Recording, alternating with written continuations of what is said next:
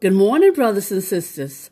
Thank you for tuning in to another episode of Inspirational Thoughts and Encouragement. Today's scripture comes from 2 Peter, the third chapter, verses 8 through 18, reading from the New Living Translation. It says, But you must not forget this one thing, dear friends.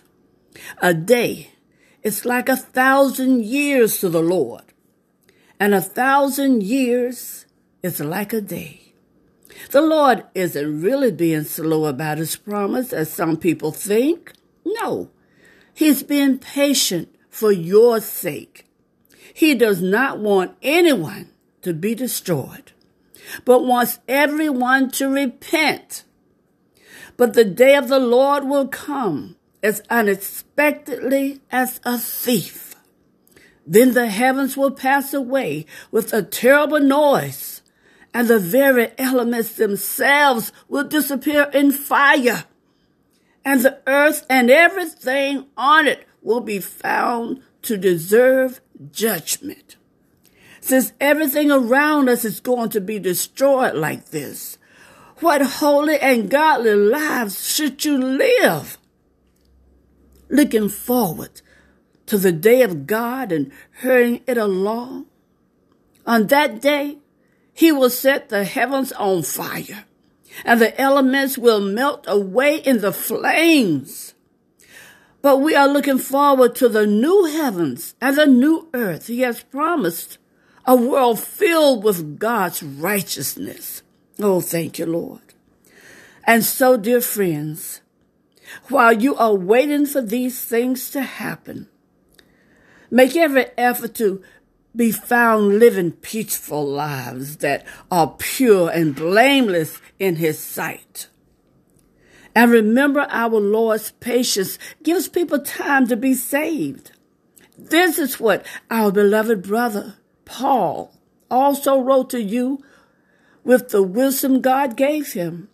Speaking of these things in all of his letters, some of his commands are hard to understand, and those who are ignorant and unstable have twisted his letters to mean something quite different, just as they do with other parts of Scripture.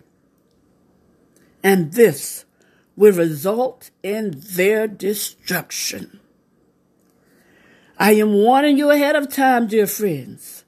Be on guard so you will not be carried away by the errors of these wicked people and lose your own secure footing. Rather, you must grow in the grace and knowledge of our Lord and Savior Jesus Christ. Oh, hallelujah. Thank you, Lord. Father God, we pray that you'll bless the reading and hearing of your holy word and give us the courage to be obedient. We ask for your continued blessings and insight and knowledge and wisdom in order to grow in the precious knowledge of you, Lord God. Yes, Lord. Thank you. This we ask in the precious name of Jesus, your Son, our Savior. Amen and amen. Brothers and sisters, God is at work everywhere. You must trust and believe that. In the very first verse of the Bible, He's creating the heavens and the earth. In the last verses of Revelation, he is calling people to be saved. Throughout scripture and in the world today, the Lord is active in the lives of believers and unbelievers, although in very different ways. We will be able to see God move in our life if we understand how he works. Amen. And he operates in both dramatic and seemingly insignificant ways. When Moses came down from Mount Sinai with the Ten Commandments, everyone could see by his face that he had a dramatic encounter with God. Amen. Now, the opposite is true when Joseph entered Potiphar's household as a slave. That might seem like an insequential situation, in an incredible life. But it was important to God's plan for Joseph. In a similar way, God's work in us always has a purpose. Know that. Our life may seem routine, but God is busy every day conforming us to Christ's likeness. He may allow circumstances we dislike, but those situations accomplish his goal. Uh huh.